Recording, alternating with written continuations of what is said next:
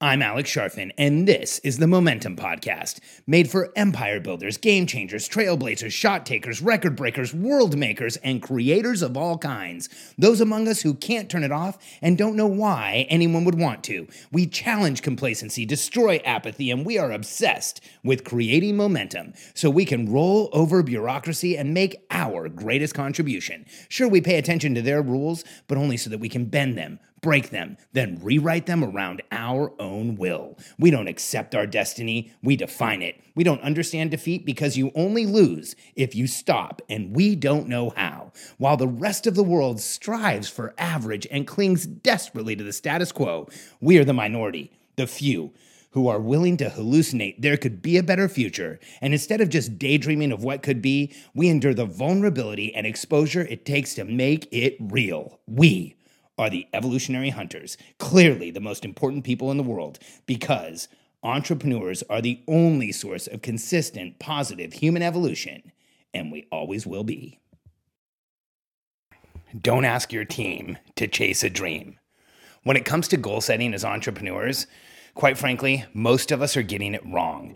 We've been in the wrong meeting, in the wrong seminar, we've had the wrong information product, we've even maybe read the wrong book that says something like write down your biggest goal you've ever had, cross it out, double it, that's your new goal.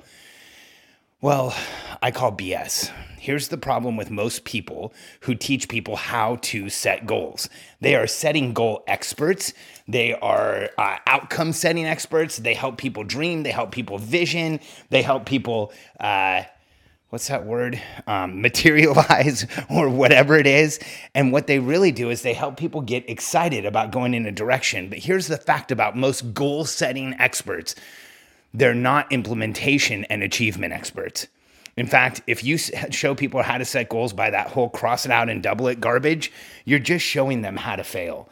And when you have a team, here's where you start to multiply and replicate failure.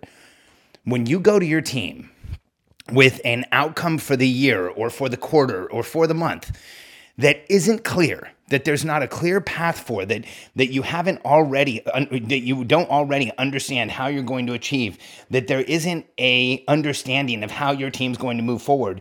You are literally going to your team not with a goal not with an objective not with a outcome. You're going to them with a dream. I'll give an example of a client of mine recently they're a business that's doing about $2 million a year, experienced a tremendous amount of change, uh, internal upheaval. They had to change their marketing company. They brought people in, they've let some people go. And recently we did our one year goal setting session. And like so many entrepreneurs, like don't think that I haven't done this and don't think that just about every one of us hasn't done this. I asked the entrepreneur running the company, what's our goal for next year? You did 2 million this year, tons of change. What are we going to do next year? And the answer was 10 million. And I said, "Tell me how you're going to get to 10 million, 10 million. Explain to me." And she she did what most entrepreneurs do. She said, "Well, we have this idea, this idea. There's this thing that could happen. There's this thing that could happen. There's all these things going our way." And I said, "I absolutely agree." But which one of them can we count on to get you to 10 million? Because what we're saying right now is we're wishing and hoping that all of these things come true and that that somehow magically gets you to 10 million by the end of the year. But here's the problem.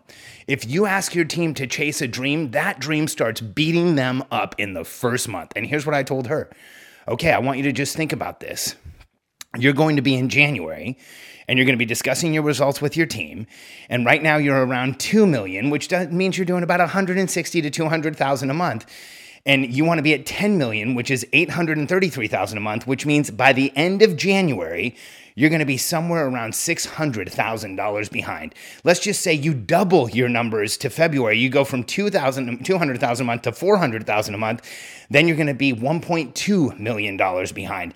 Then you do it again and you do it again and you're just going to keep being behind and your team is going to see this as an ever increasing mountain that they have to climb and almost immediately it no longer means anything. And what happens is from January on, you learn how to lose gracefully.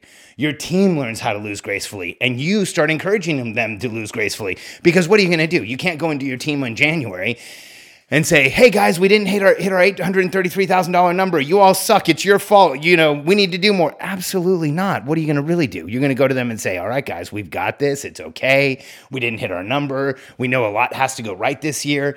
Then in February, you're doing the same thing. Then in March, you're doing the same thing, and by April, you've got a team who is accustomed to losing. You've got a team who's learned how to accept losing. You've got a team whose culture is to lose. That's why you don't want to ever ask your team to chase a dream.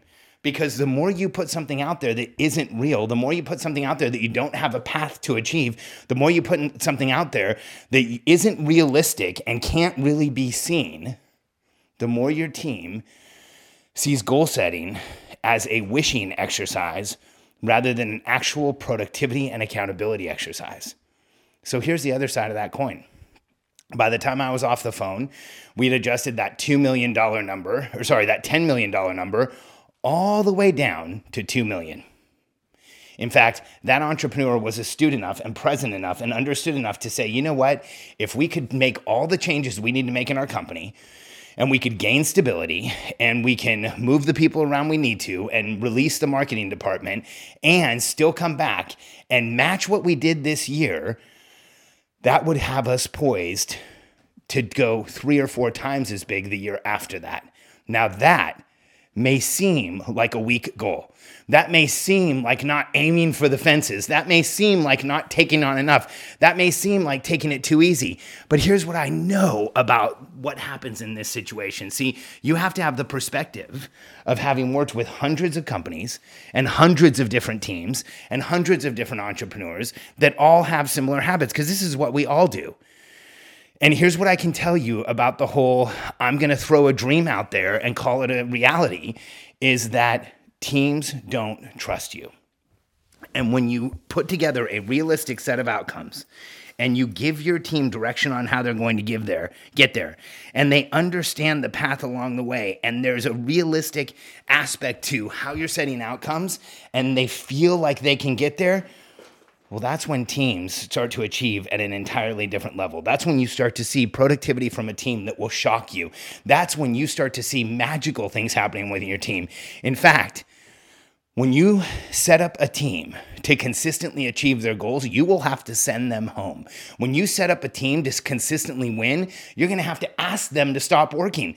When you set up a team in this manner so that they always feel like they are ahead, you will always have a team that is engaged and helping you move the company forward.